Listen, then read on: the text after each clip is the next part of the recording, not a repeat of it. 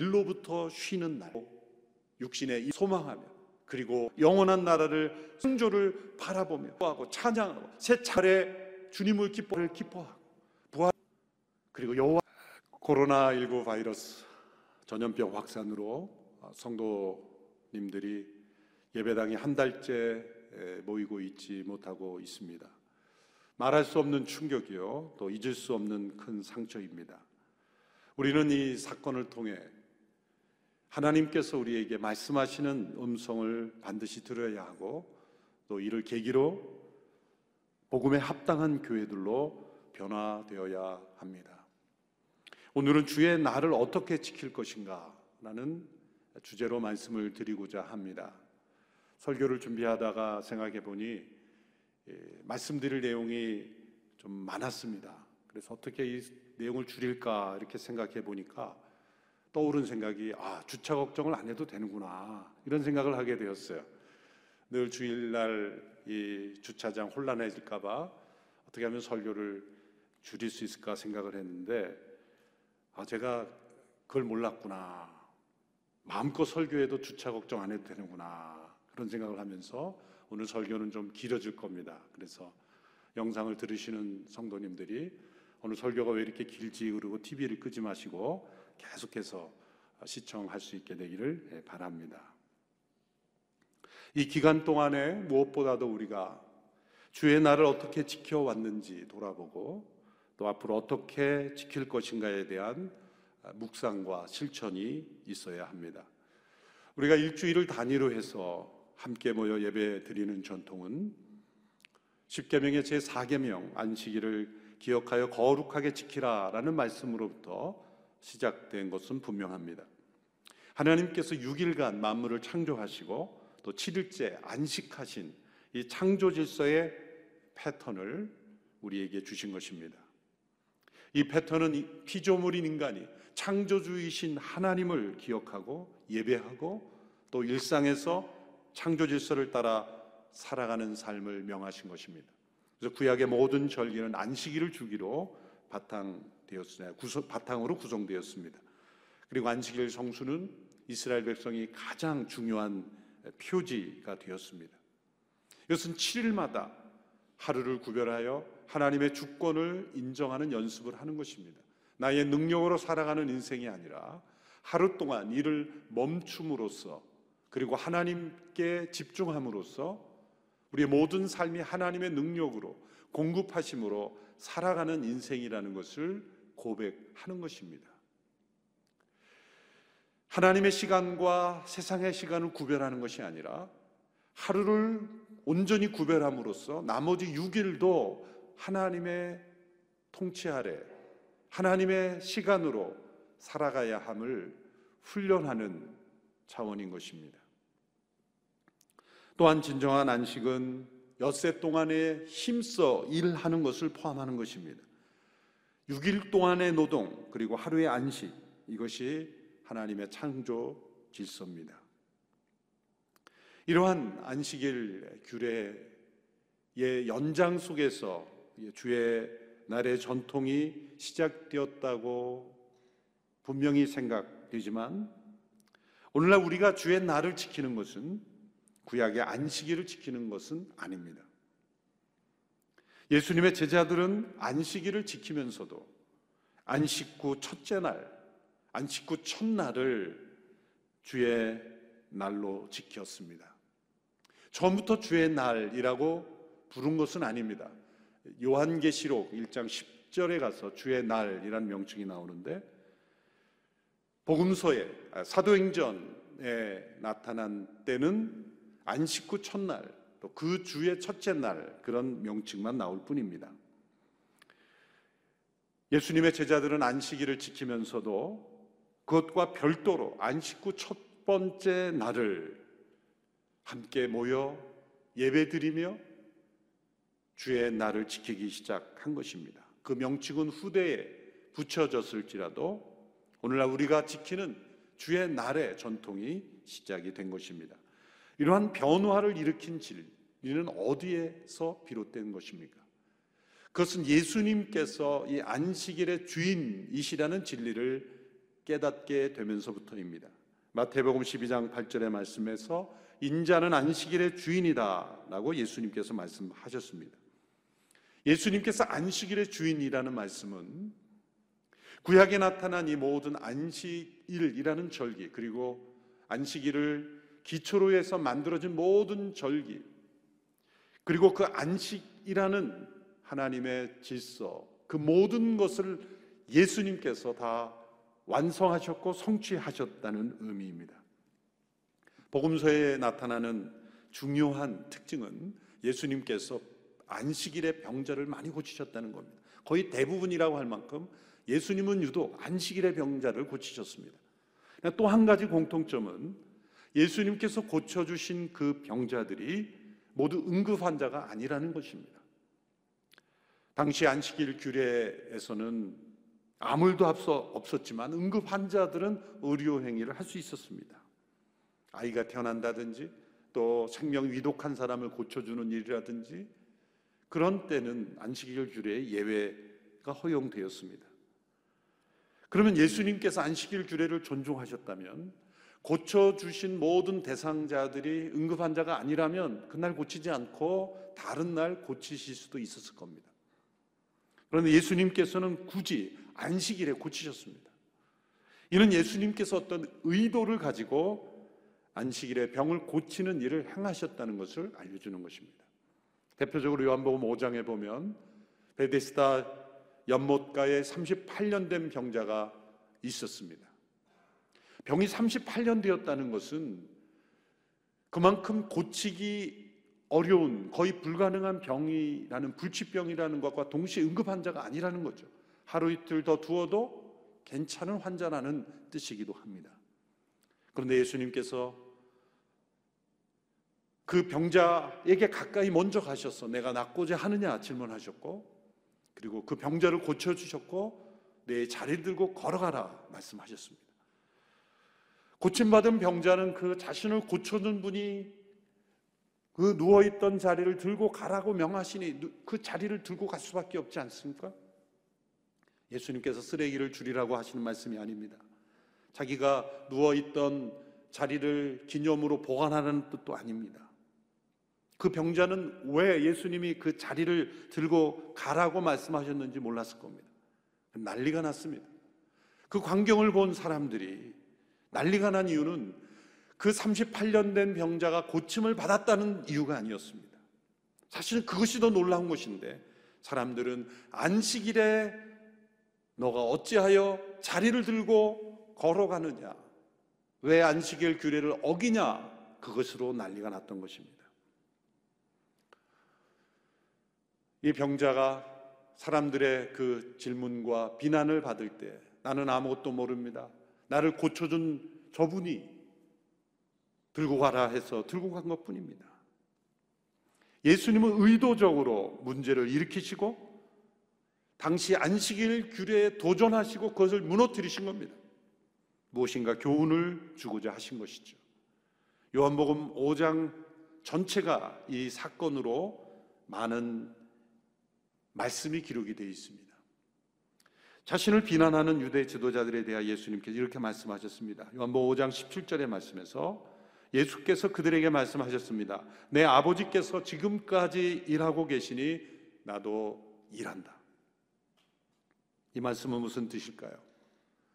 창조주 하나님께서 창조주로서는 7일에 안식하심으로 우리에게 그 창조주서의 패턴을 보여주셨지만 세상을 통치하시고 섭리하시는 하나님은 안식일에도 계속 일하고 계시는 하나님이십니다. 안식일 규례는 하나님께 적용되지 않습니다. 예수님께서 안식일에 많은 병자를 고쳐주신 것은 단지 병자를 긍휼히 여기시고 사랑이 많으신 분이라는 메시지만 있는 것이 아닙니다. 그것은 이 안식의 완성이 예수님을 통해 세상에 이루어졌다는 것을 보여주는 것입니다. 사도 바울은 예수님께서 세상에 오심으로 이루어진 변화, 특별히 교회 공동체에 이루어진 변화를 이렇게 설명했습니다. 골로새서 2장 16절에서 17절 우리 함께 한 목소리로 읽겠습니다. 그러므로 여러분은 먹고 마시는 일이나 절기나 조승달 축제나 안식일과 관련된 문제로 아무도 여러분을 판단하지 못하게 하십시오. 이런 것들은 앞으로 올 것들의 그림자일 뿐이요. 그 실체는 그리스도께 속해 있습니다. 사도 바울이 여기에 먹고 마시는 일, 이것은 구약의 레위기의 음식법에 관한 이슈를 말하는 거죠. 절기, 조승달 축제, 안식일에 관련된 문제, 아무도 여러분을 판단하지 못하게 하십시오. 이것은 구약의 이 율법, 의식적인 모든 제도들이 여러분을 판단할 수 있는 기준이 이제는 되지 못한다는 겁니다. 왜냐하면 그것들은 앞으로 올 것의 그림자에 불과했습니다. 그 실체는 예수 그리스도 그분께 속한 것입니다. 예수님이 오심으로 이제 모든 구약의 의식법, 모든 규례들이 다 예수님을 통해 성취되었기 때문에 그것들은 그림자에 불과하기 때문에 그것을 기준으로 여러분을 평가할 수 없습니다. 예수님이 안식일의 실체였기에 더 이상 안식일의 규례를 지켜야 한다는 부담이나 의무를 가질 필요가 없다는 것입니다. 먹고 마시는 음식법에도 매일 필요가 없다는 것이죠. 모든 절기에 의무로부터도 자유로워졌다는 것입니다.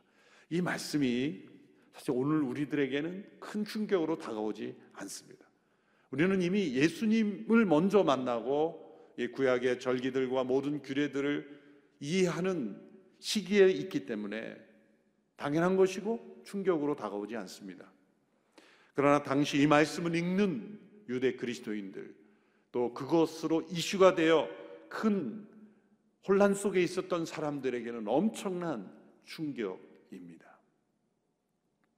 예수님이 안식일의 주인이라는 이 말씀은 복음이 주는 자유를 선언해 주는 것입니다. 예수님의 복음 안에서 우리에게 자유가 선포되었다라는 말씀입니다.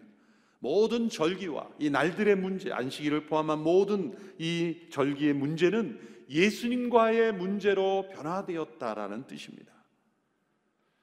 따라서 오늘 주일 성수, 주의 날을 지키는 문제를 안식일의 주인 대신 예수님과의 관계로 보지 못하면 복음 안에서의 자유를 포기하고 유대계적인 안식일의 규례처럼 되돌아갈 수가 있습니다. 설교 후반부에 말씀드리겠지만 교회 역사적으로 그러한 일들이 계속 있어 왔습니다. 예수님의 제자들이 안식일이 아닌 다른 날에 안식 후 첫날에 모여 예배드릴 수 있는 이 변화가 일어난 것은 안식일의 주인이신 예수님으로부터 받은 이 내적인 자유에 근거한 것입니다. 만일 그들이 안식일의 주인이신 예수님, 이 모든 날들과 절기의 성취, 실체로 오신 예수님 안에서의 그 자유가 없었다면 그들은 안식일이 아닌 날에 함께 모여 하나님을 예배하고 하나님을 섬기는 이 날의 변화가 일어날 수가 없었던 것입니다. 그러나 그것은 깨끗하게 한 번에 이루어진 것이 아닙니다. 신약 성경을 보면 여전히 유대인으로서 예수님을 믿었을 때 그 복음 안에서의 자유를 누리지 못하고 여전히 할례에 묶여 있고 율법에 묶여 있고 안식일의 규례에 묶여 있는 그래서 율법을 지켜야만 구원을 얻을 수 있다고 생각 하는 하나님 앞에 의롭게 될 수 있다고 생각하는 사람들이 상당수 있었다는 것을 알 수 있죠. 대표적으로 갈라디아서를 읽으면 그것을 알 수 있죠. 사도 바울이 이 문제를 갈라디아서 이렇게 지적했습니다. 갈라디아서 4장 10절에서 11절의 말씀입니다. 한 목소리를 읽겠습니다. 여러분은 날과 달과 절기와 해를 잘도 지킵니다. 내가 여러분을 위해 수고한 것이 헛될과 두렵습니다. 번역을 아주 뉘앙스를 잘 살렸죠. 잘도 지킵니다. 비판이죠. 잘한다는 게 아니라 안 해도 될 일을 한다 그런 뜻이죠. 내가 여러분을 위해 복음을 전하며 수고한 것이 헛될과 두렵다. 헛되게 한다는 거죠. 복음을 헛되게 하는 것. 날과 달과 절기와 해를 잘 지키는 것이 지금 복음을 헛되게 하는 것을 알지 못하느냐. 그렇게 지적하는 것입니다. 안식일의 완성이며 주인이신 예수님으로부터 누릴 수 있는 이 복음의 자유를 포기하고 여전히 구약의 시대에 실체가 왔지만 그림자를 붙잡고 살아가는 이들이 많이 있었다는 것입니다. 그러나 역사가 흘러가면서 하나님의 진리는 세상을 바뀌기 시작했고 또 믿는 이들을 변화시키기 시작해서 안식 후 첫날에 모였던 그리스도인들의 모임이 정착되기 시작했습니다. 그리스도인들은 안식 후 첫날에 모여 함께 예배드리며 그날을 주의 날이라 부르기 시작했습니다. 요한계시록 1장 13, 10절에 요한이 이제 주의 날이라는 명칭을 부른 것을 보아서 요한계시록에 기록될 시점에는 주의 날이라는 명칭이 사용된 것으로 보입니다. 그렇다면 그리스도인들이 안식 후 첫날 모여 그날을 주의 날이라 부를 때는 어떤 의미가 있습니까? 이 세 가지 의미가 오늘 이 시대에 우리가 주의 날을 어떻게 지킬 것인가에 대한 가장 중요한 지침이 되는 것입니다. 첫째로 주의 날은 예수님의 부활을 기념하고 기뻐하는 날입니다. 안식 후 첫째 날 그들이 모인 까닭은 예수님이 부활하신 날이기 때문입니다. 예수님께서 막달라 마리아를 만나 주신 날도 또 엠마로 가던 두 제자를 만나 주신 날도 또 두려워 떨고 있는 제자들에게 나타나신 날도 다 안식 후 첫째 날이었습니다. 주의 날은 안식일을 대체한 것이 아닙니다. 제자들은 이와 별도로 예수님의 부활을 기억하고 예수님의 부활을 기뻐하고 그 예수님을 바라보고 그 예수님의 공동체를 만들어가는 날이 주의 날이었던 것입니다. 주의 날은 결코 안식일을 대신하는 날이 아닙니다. 이 안식일은 예수님을 통해 이미 성취되었고 그리고 이 부활이 안식일의 그 목적을 완성했기에 주의 날은 예수님의 부활이 가장 중요한 주제예요. 그리고 주의 날을 지키는 것의 가장 핵심적인 내용은 이 예수님의 부활의 승리로 충만한 날이 되는 것입니다. 느헤미야 시대의 백성들이 하나님의 말씀을 듣고 슬피 울며 회개하며 그 백성들에게 느헤미야와 에스라에게 선포한 말씀이 예언적으로 주의 날에 참된 주의 날의 의미가 선포된 것입니다. 이 날은 우리 하나님 여호와의 거룩한 날이니 슬퍼하거나 울지 말라. 이 날은 우리 주의 거룩한 날이니 슬퍼하지 말라. 여호와를 기뻐하는 것이 너희의 힘이다. 반복하며 말합니다. 물론 니헤미야와 에스라가 말한 이 날은 신약 시대에 예수님이 부활하기 이전이지만 그래서 매우 예언적인 말씀입니다. 여호와의 거룩한 날, 우리가 슬퍼하지 않고 울지 않고 기뻐할 수 있는 날을 말씀한 것이죠. 여호와를 기뻐하는 날. 이 세상이 어떠한 상황에 처할지라도 슬퍼하거나 울지 않을 수 있는 날. 그날이 주의 날입니다. 여호와를 기뻐할 수 있는 날입니다. 왜냐하면 예수님이 부활로 승리하셨기 때문입니다. 사망의 권세를 깨뜨리시고 승리하셨기 때문에 그 부활의 기쁨, 그 부활의 승리가 우리에게 충만한 것, 그것이 주의 날을 지키는 것입니다. 안식일 주례처럼 어떤 항목을 만들어 가지고 어떤 행위 목록을 만들어서 그것을 어떻게 지키는가가 주의 날을 지키는 것이 아니라 예수님의 부활을 기뻐하고 그 부활의 승리를 기억하고 누리는 날 그것이 주의 날입니다. 그러므로 주의 날을 지키는 것은 예배를 한두 시간 드리는 것보다 더 큰 일이요, 더 넓은 일인 것입니다. 두 번째로 주의 날은 예수님께서 새 창조를 시작하셨음을 찬양하는 날입니다. 창세기 1장에서 6일간 창조하시고 7일에 안식하셨죠. 그래서 안식일을 제정하셨죠. 그런데 안식일의 주인이신 예수님께서 부활하심으로 그 예수님의 부활은 새 창조의 시작입니다. 이 우리가 보는 첫 번째 창조의 세계는 안식이 필요한 세상이었습니다. 그 안식의 실체인 예수님이 오셨습니다. 예수님의 부활은 새 창조가 시작되었고 그리고 새 창조가 이루어지고 있다는 첫 번째 출발을 의미하는 것입니다. 그러므로 주의 날은 새 창조를 찬양하는 날입니다. 우리가 주의 날로 모였을 때 한 주간 별탈 없이 잘 지내게 해주셔서 감사합니다. 그래서 모이는 게 아니에요. 그런 의미도 있지만 더 중요한 것은 새로운 창조가 예수님의 부활을 기점으로 새 창조가 이루어지고 있다. 라는 것을 바라보며 찬양하는 날입니다. 고린도후서 5장 17절의 말씀 개혁개정 번역으로 읽어 보면 누구든지 그리스도 안에 있으면 새로운 피조물이라 이전 것은 지나갔으니 보라 새 것이 되었도다. 이 새로운 피조물 보라 새 것이 되었도다. 이 말씀은 무슨 뜻입니까? 그리스도 안에 있는 자는 이 새 창조의 이론이 된다는 겁니다. 이 땅에서의 삶이 예전과 좀 다른 삶이 되었다. 그런 차원이 아닙니다. 새 창조의 주인공이라는 거죠. 따라서 주의 날에 함께 모일 때 부활하신 예수님께서 새 창조를 시작하셨고 이루고 계심을 찬양하는 겁니다. 니에미아와 에스라 시대에 그들은 하나님의 말씀을 붙잡고 기뻐하라고 외쳤습니다. 하나님의 말씀이 임할 때 슬픔이 사라지고 기쁨이 임합니다. 그들이 말한 말씀은 율법입니다. 그런데 그 말씀이 육신이 되어 이 땅에 오셨을 뿐만 아니라 그 말씀이 성령 안에서 우리에게 역사할 때 이것은 새 창조의 능력이 임한다는 거죠.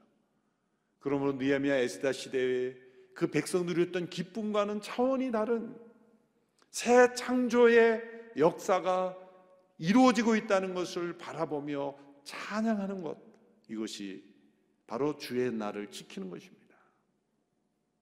그래서 한 주의 시작이 주의 날인 것입니다.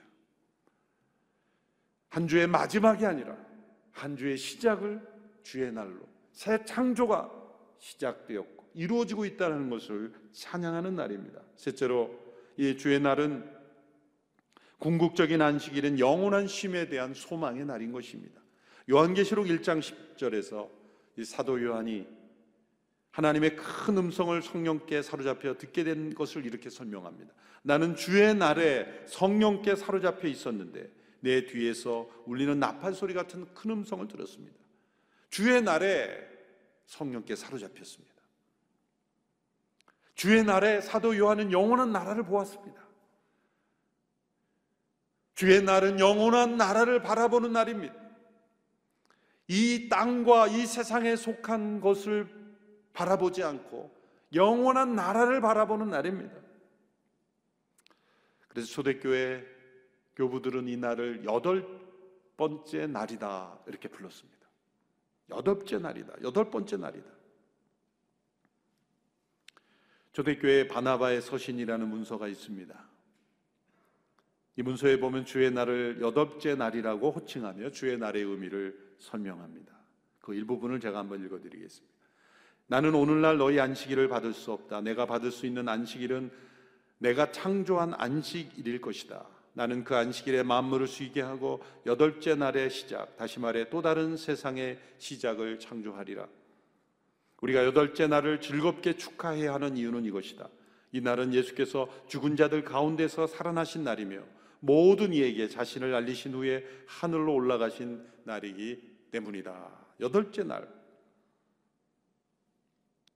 그래서 예수님께서 부활하신 날 안식구 첫날이며 동시에 이것은 또 다른 세상의 시작을 창조하신 날이며 영원한 나라를 소망하는 날인 겁니다. 그래서 성경에 보면 여덟이라는 숫자가 예표적인 의미로 많이 사용되었죠. 노아의 홍수 때 살아남은 사람들 여덟 명이죠. 율법에서 살아 태어나면 8일째 할 일을 행하게 하죠. 왜 8일입니까? 예표적인 의미가 있는 것입니다. 3세기 중엽 키프리아누스라는 분이 이 여덟째 날을 이렇게 설명했습니다. 유대교에서 여덟째 날에 행하는 할례 의식은 그리스도의 오심을 가리키는 잘 보이지 않는 신비였다. 안식일 후 첫째 날인 여덟째 날은 주께서 다시 살아나신 날이었고 그래서 우리에게는 영적 할례의 시작이 되었다. 안식일 후 첫째 날이자 주의 날인 여덟째 날은 일종의 표적으로서 먼저 왔다. 실제가 제자리에 오자 표적은 그쳤고 우리는 영적 할례를 받았다. 이러한 내용들을 보면 주의 날은 여덟째 날으로서 우리에게는 영적 할례가 이루어진 날이며 영원한 나라를 소망하는 날인 것입니다. 아우구스티누스도 하나님의 도성이란 책에서 여덟째 날을 이렇게 설명했어요. 그날은 주의 날, 여덟째 날, 영원한 날이 시작되는 날이다. 그날은 영혼의 영원한 쉼은 물론이고 육신의 영원한 쉼의 원형이다. 거기서 우리는 쉬면서 보고 보면서 사랑하고 사랑하면서 찬양하리라. 영원한 쉼, 아직 오지 않은 이날 육신의 쉼뿐만 아니라 영원한 쉼을 바라보는 소망의 날이라는 거죠. 이것이 주의 날입니다. 코로나19 전염병 재난으로 주의 날을 지키지 못하고 있다고 안타까워하고 있는 분들이 있을 겁니다. 이러한 시점에 우리가 기억할 것은 주의 날을 지키는 것은 함께 모여 공예배를 드리는 것보다 훨씬 더 크고 넓은 의미라는 거죠. 예배당에 나와 익숙했던 예배와 활동을 하지 못하는 것, 그것이 주의 날을 지키지 못하는 것이라고 동의시하면 안 된다는 겁니다. 오히려 이번 기회를 통해 우리가 주의 날의 의미를 잃어버리고 형식적인 예배, 그것을 주의 날을 지켰다라고 동의시했던 것을 깨뜨릴 수 있는 좋은 기회다. 보다 더 넓은 주의 날의 의미를 회복할 수 있는 기회다. 예배당에 모여 예배드리지 못할지라도 주의 날의 의미를 되새기고 지킨다면 주의 날을 지킬 수 있다는 겁니다. 주의 날을 거룩히 지킨다는 이유로 어쩌면 유대인이 안식일을 규례를 지키듯이 율법적으로 지킨 것은 복음이 주는 자유를 잃어버리는 것입니다. 그런데 역사 속에서 그러한 일이 반복되었습니다. 1세기의 유대인들, 오늘날에도 이스라엘의 유대인들에게서 그 전통이 지속되는 일이 많지만요.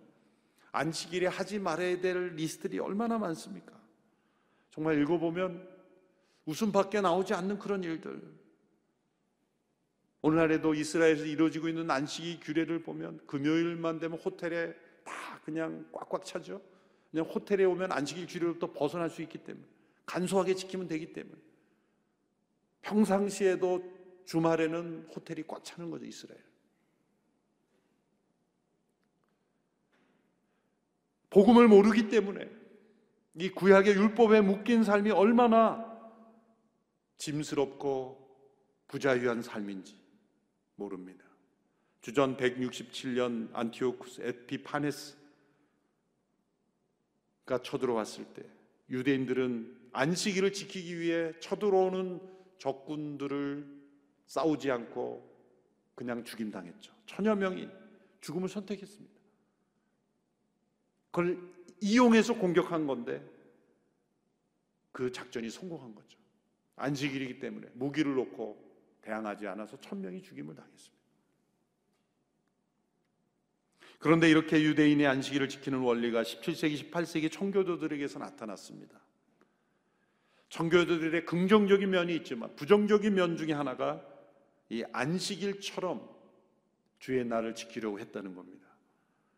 청교도들은 주일을 기독교의 안식일이라 부르며 주의 날이 안식일을 대신하였다고 그렇게 생각했습니다. 그래서 교회뿐만 아니라 세속 법률까지 다 포함해서 주일을 안식일로 지키도록 의회 차원에서 제정을 했습니다. 17세기, 18세기에 이르러서 그랬죠.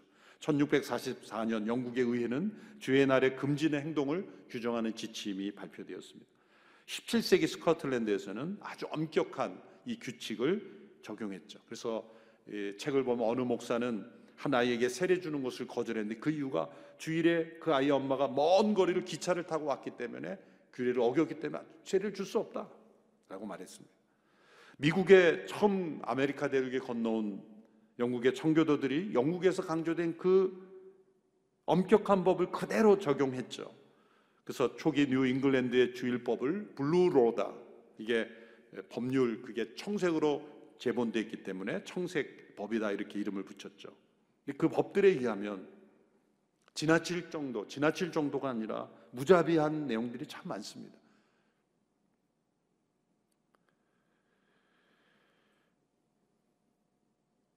(1667년) 보스턴 의회가 열 가정마다 한 사람을 경찰처럼 이렇게 임명을 해서 감시하게 했습니다. 그래서 주의를 범하는 자들을 체포하게 했다는 거죠. 1741년에는 주일에 길에서 빈둥거리고 있는 것을 금지하고 벌금을 매길 정도로 매우 엄격하게 사회 전체가 주의 날을 안식일처럼 지키고 벌을 가하는 일들이 있었습니다.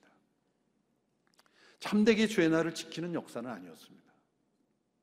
이러한 전통이 한국 교회도 주일을 안식일로 엄격하게 지키는 전통이 이어졌죠. 특별히 웨스트민스터 신앙 고백의 전통을 많이 받은 우리 장로 교단은 예배 모범에 제시된 주일 성수 규칙을 매우 중요하게 여겼죠. 거기에 보면 1장 4항에 보면 음식을 미리 준비하여 주일에 불필요하게 쇼핑을 하고 예배하는 일에 방해되지 않도록 하라. 참 지혜로운 거죠. 그래서 미리 준비해서 주일에 예배에 집중할 수 있도록 불필요한 그런 쇼핑을 하지 않도록 하는 것 이 자체는 문제가 없습니다. 그러나 이것이 율법적이 될 때 그게 문제죠.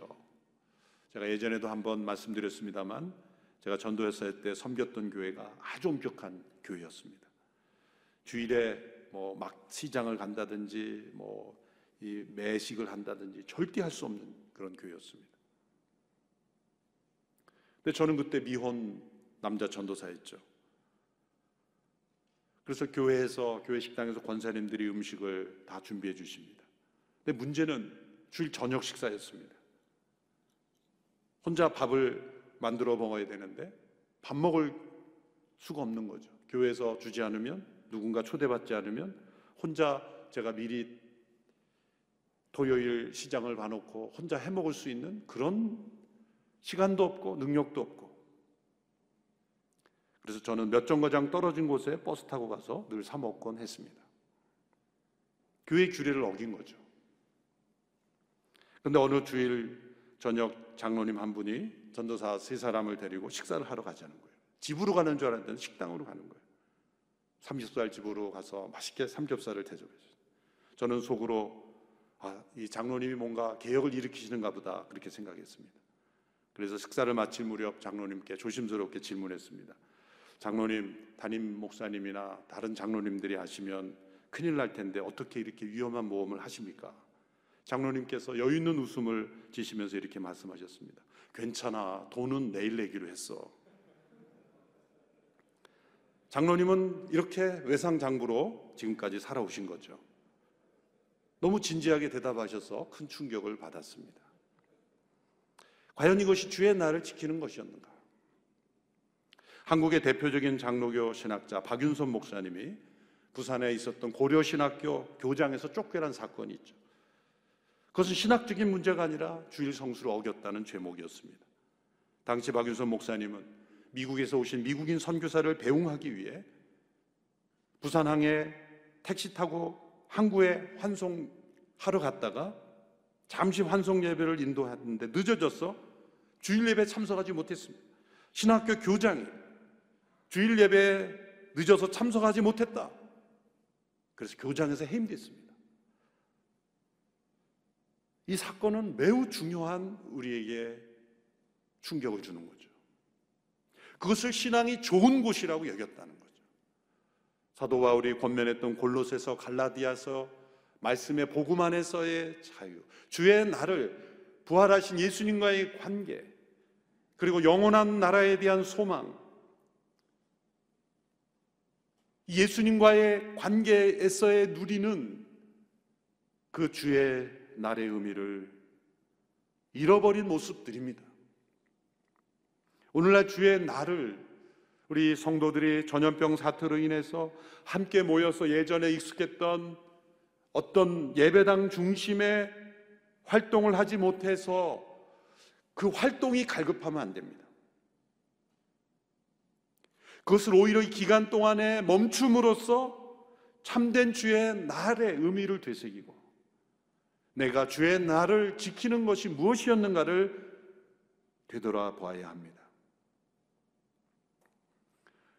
우리가 한두 시간 모인 공예배보다 더 큰 의미를 가진 예수님이 오심으로써 우리에게 준 이 주의 날의 의미와 능력을 우리는 회복해야 합니다.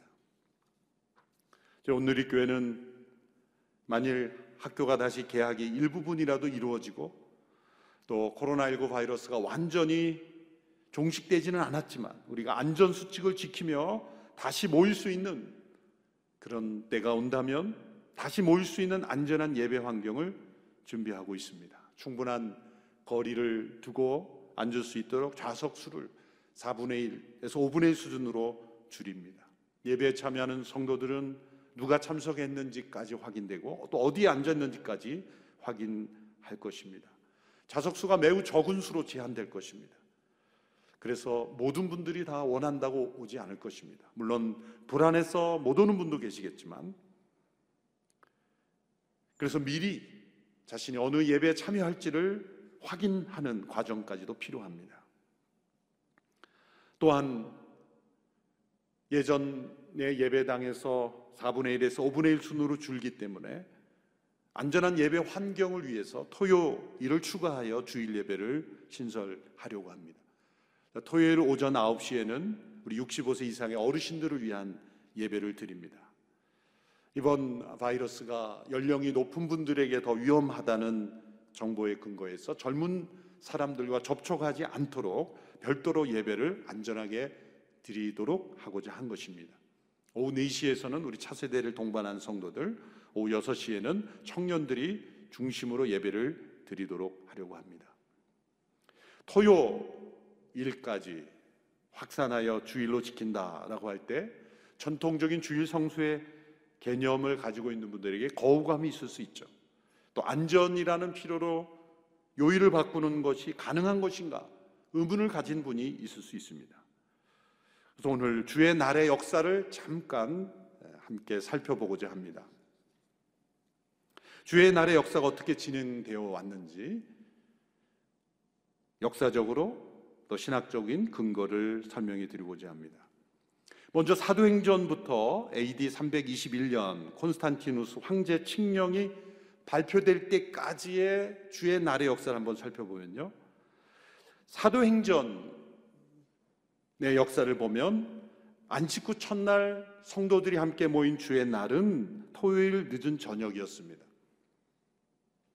안식일을 준수하고 저녁 식사부터 모인 거죠. 유대인의 하루는 우리처럼 아침부터 저녁까지가 아니라 일몰에서 일몰까지입니다.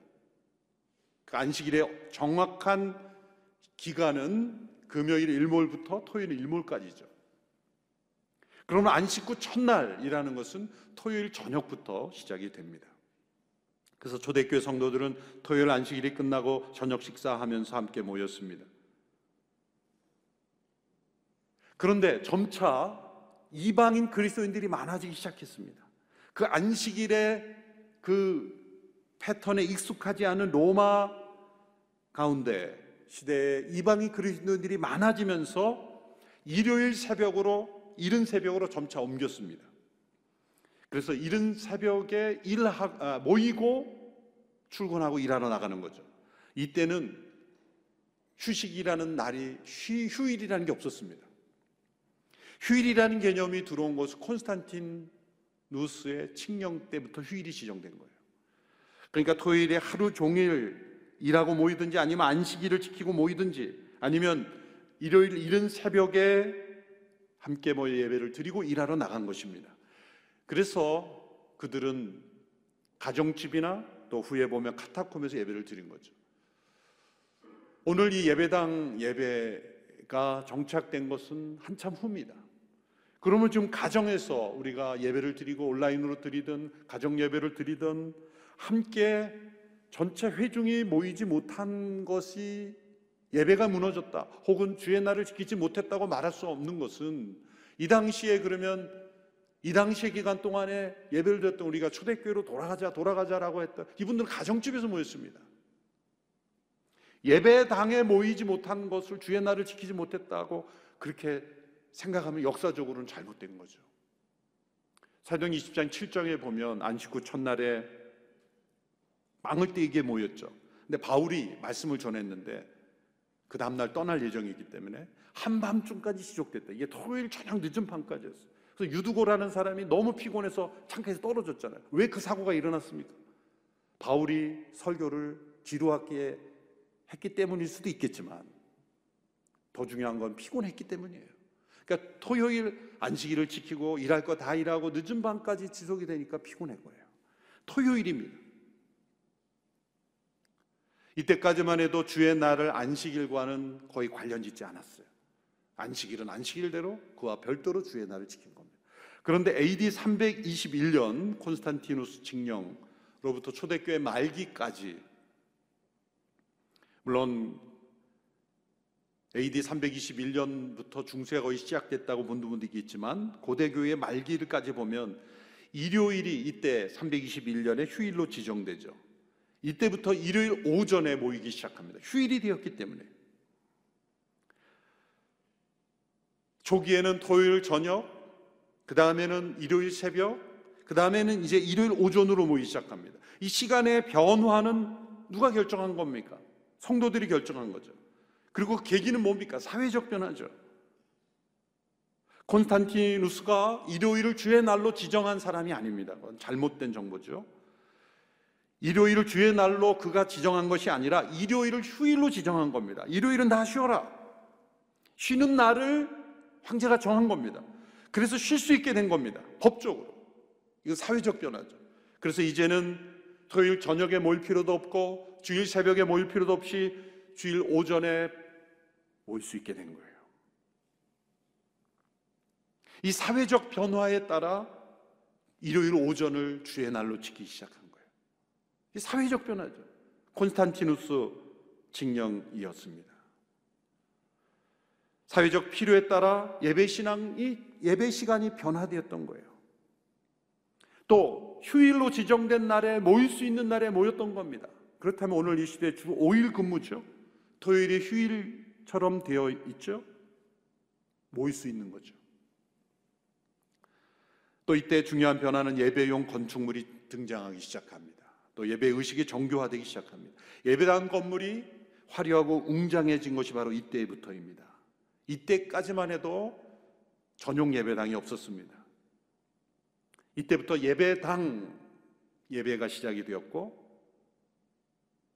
주의 날을 예배당 중심으로 지키게 된 겁니다. 그러나 그 이전을 되돌아보면 가정집이었고 심지어는 공동묘지였습니다. 오늘 이 시대에 우리가 모이지 못하는 이 기간 동안에 예배당 중심의 주의 날 성수에서 이것을 뛰어넘으라는 하나님의 말씀이 아닌가. 어쩌면 가정에서, 공동묘지에서, 장소가 어떤 곳이든 주의 날의 의미가 더 중요한 시대가 되어야 한다. 또한 심히 법으로 정해짐으로써 예배의 날이자 쉼의 날이 되었습니다. 그때까지만 해도 쉼 없이 예배도 드리고 인류했던 거예요.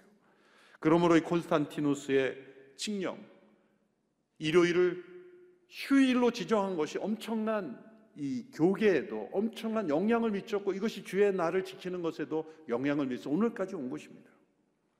근데 중세에 들어서면서 변화가 일어났습니다. 주의 날에 금지되는 활동들이 많아지기 시작합니다. 황제들이 나름대로 신앙적으로 열심히 라고 했겠죠. 주의 날에 금지되는 활동들을 많이 이때 칙령들을 발표하기 시작합니다. 대표적으로 827년에 루이 왕의 칙령인데요.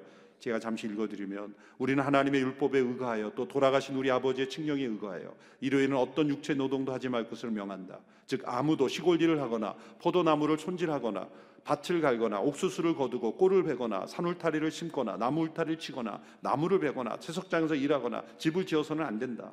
정원에서 일하거나 법정에 나오거나 사냥감을 뒤쫓아서도 안 된다.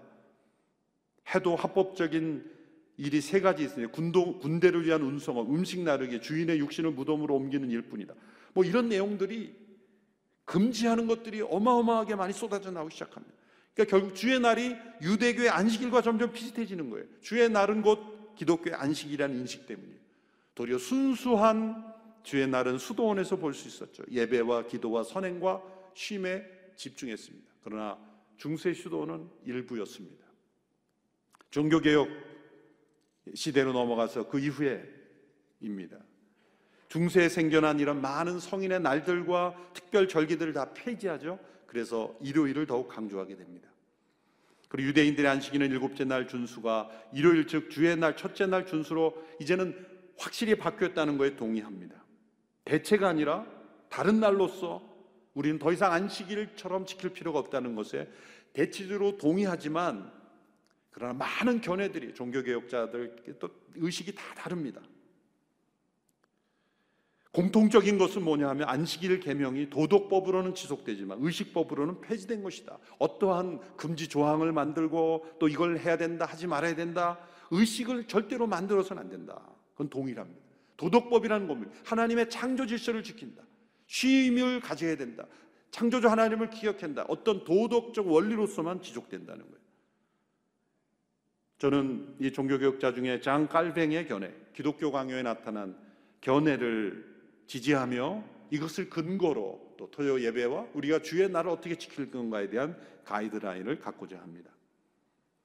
첫째로 장깔뱅은 안식일은 폐지되었으므로 특정한 날이나 7이라는 숫자조차도 구속력이 없다. 이 부분에 대해서는 깔뱅이 가장 급진적이라 할 만큼 복음 안에서의 자유를 강조합니다. 안식의 약속은 그리스도 안에 성취되었으므로 의식적인 부분은 폐지되었다. 철저하게 폐지론을 주장합니다. 두 번째, 교회가 토요일이 아니라 일요일을 지키는 것은 유대인들이 거룩한 날을 따로 떼어놓은 미신을 타파하기에 편리하기 때문이다. 미신이라고까지 했어요. 한 날에, 어느 한 날에 고착되는 것은 미신이다. 칼빈이 기독교 강에서 미신이라는 단어 쓴 거는 어느 한 날에 고착된 것은 미신이다. 안식일, 유대인들의 안식일에 고착된 것, 제7일 안식교가 안식일에 고착된, 다 미신이라는 거예요. 세 번째로 미신이 개입되지 않는다면 교회들이 다른 날을 엄숙히 지정하여 모임을 갖는다 할지라도 그것을 정지하지 않을 것이다. 가능하다. 또 다른 날, 일요일이 아닌 또 다른 날을 엄숙히 지정하여 모임을 가져도 된다는 거죠. 자유가 있다는 겁니다. 네 번째, 그리스도인은 날짜를 지키는 미신적인 행위를 철저하게 삼가야 한다. 청교도들은 어떻게 설명했습니까? 청교도들은 유대인들에게 일곱째 날이 의무였던 것처럼 그리스도인들에게는 안식구 첫날 곧 일요일이 의무다라고 말하지만 칼빈의 답변은 뭡니까? 특별한 날은 모두 폐지되었기 때문에 공동체 집회를 위해 어느 한 날이 정해져 필요에 따라 함께 주의 날로 지키는 것이 중요하다. 실용적인 겁니다. 사회적 변화 또 오늘 이 시대는 안전이라는 이유 우리 지금 이슬람 사회에서는 금요일을 주의 날로 지키지 않습니까? 제가 뉴저지에 있을 때도 토요 예배를 시작하려 했습니다만 여러 반대 의견에 부딪혔어요. 그런데 보십시오. 뉴저지의 토요일 저녁은 서울의 주일 아침입니다. 지구는 둥굽니다. 서울의 주일 아침은 또 다른 지역에서는 토요일 것이고 또 다른 날입니다. 중요한 것은 어느 요일이냐가 아니라 주의 날의 의미에 합당하게 예배와 안식을 위해 모이는 겁니다. 단 우리가 안식일 계명에서 여전히 적용되는 도덕적 원리 두 가지. 정해진 날마다 모여 말씀을 들으며 니에미아와 에스라 시대에 함께 모여 말씀을 들으며 함께 성령의 능력을 체험하고 공적으로 함께 기도하고 그리고 여호와를 기뻐하고 부활의 주님을 기뻐하고 찬양하고 새 창조를 바라보며 영원한 나라를 소망하며 그리고 육신의 일로부터 쉬는 날 이것이 참된 주의 날을 지키는 것입니다. 이번 기간을 통하여 우리 성도들이 오늘의 교회 성도들이 주의 날을 참되게 지키는 의미 장소를 떠나서 어떤 활동을 떠나서 주의 날을 지키는 저희들이 되기를 축원합니다. 기도하겠습니다. 하나님 아버지, 주의 날의 역사를 되돌아볼 때 예배당이 없었을 때도 가정 집에서 심지어 공동 묘지에서 홀로 때로 여러 사람이 모여 주의 날을 지켰던 그 믿음의 전통을 우리에게 회복할 수 있는 기간이 되게 하여 주옵소서. 우리가 많은 숫자가 함께 모여 예배당 건물 안에 좋은 건물 안에 모이는 것이 주의 날을 지키는 것이라 익숙했던 저희들이 다시금 사도행전적 우리의 신앙을 회복하고 부활하신 주님 새로운 창조의 역사를 시작하심 영원한 나라를 우리를 인도하신 그 소망을 참된 안식을 누리는 주의 날이 되게 하여 주시옵소서. 예수님의 이름으로 기도합니다. 아멘.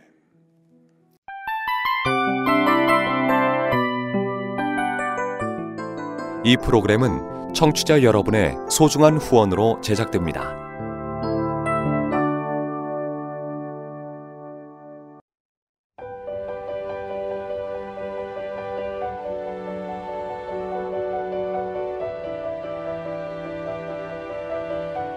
세상에는 수많은 교회들이 있지만 더 깊이 있는 말씀 강해를 찾기 위해 크기로만 교회를 선정하지 않습니다. 보다 좋은 영적 콘텐츠를 더 많이 나누기 위해 방송비를 받지 않습니다. 1년 365일 복음만 전하고 싶어서 우리는 광고를 하지 않습니다. 온누리의 복음을 땅끝까지 CGN TV와 함께 땅끝 성교사가 되주세요